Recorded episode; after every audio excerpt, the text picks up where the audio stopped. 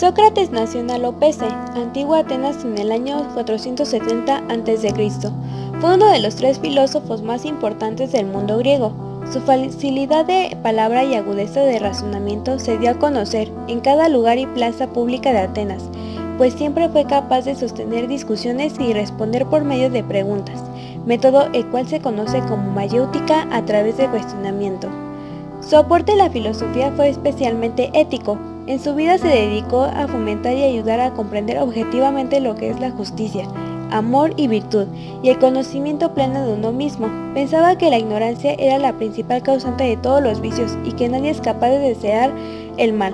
Creía que todo el que conociera el bien actuaría de manera justa y transparente. Sócrates, en el 399 a.C., fue sentenciado por negar a los dioses del Estado y dar a conocer deidades nuevas. Además, se le culpó de alejar a la juventud de los principios democráticos. Recibió la condena de muerte. Preocupados por su destino, sus amigos quisieron ayudarlo y planearon su huida, a lo cual Sócrates se negó y decidió acatar la condena en honor a su filosofía.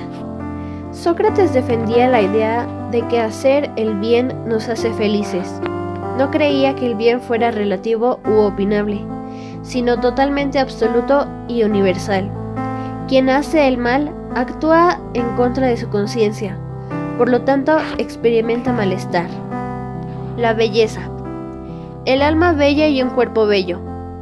Ese cuerpo bello que amamos, no solo lo amamos porque sí, sino porque aparece ante nuestros ojos como un significante de todos los cuerpos bellos del mundo.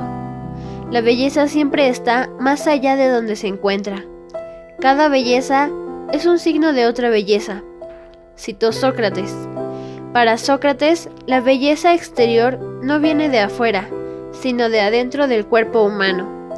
En cambio, la belleza interior viene de afuera, de la luz del espíritu concertada en el alma del ser. La belleza interior debemos buscarla, y es solo posible que solo después de haber conocido la belleza exterior, porque si no lo reconocemos desde fuera, nunca podríamos reconocerla hacia adentro. Sócrates ve la alianza entre el pensamiento, el bien y la verdad. Propuso su método de la mayéutica para ayudar a las personas a encontrar la verdad que se encuentra en el interior de cada uno. El cratílico Sócrates discute si la verdad puede revelarse por medio de las palabras, si la relación entre los hombres con las realidades es por naturaleza o es una relación arbitraria. Finalmente, no tomará partido por ninguna de las dos partes. Para Sócrates, la verdad es algo que se descubre y es un valor absoluto. Estética.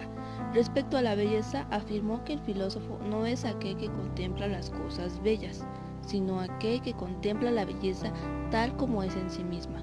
Por esto, la belleza puede manifestarse de infinitas maneras: en una rosa, un paisaje, una música, una buena obra, la cual propone un relativismo.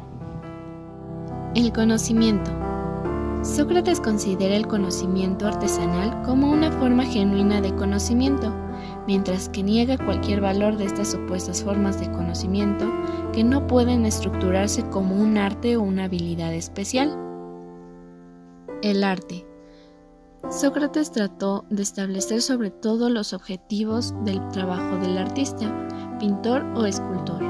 De paso, nos proporcionó ciertas declaraciones referentes a la diferencia que hay entre tales artes como la pintura o la escultura y otras actividades humanas, es decir, en términos modernos, los rasgos que distinguen las bellas artes de las otras. Otro punto sería la idealización en el arte. La segunda idea de Sócrates sobre el arte está relacionada con lo anterior. Al reproducir las figuras hermosas, como no es fácil encontrar un solo hombre que tenga todo irreprochable, reuniendo de muchos lo más hermoso de cada uno, hacéis así que parezcan hermosos los cuerpos enteros. En estas palabras formuló Sócrates la teoría de la idealización de la naturaleza, que complementa y modifica la teoría de la representación de la naturaleza por el arte.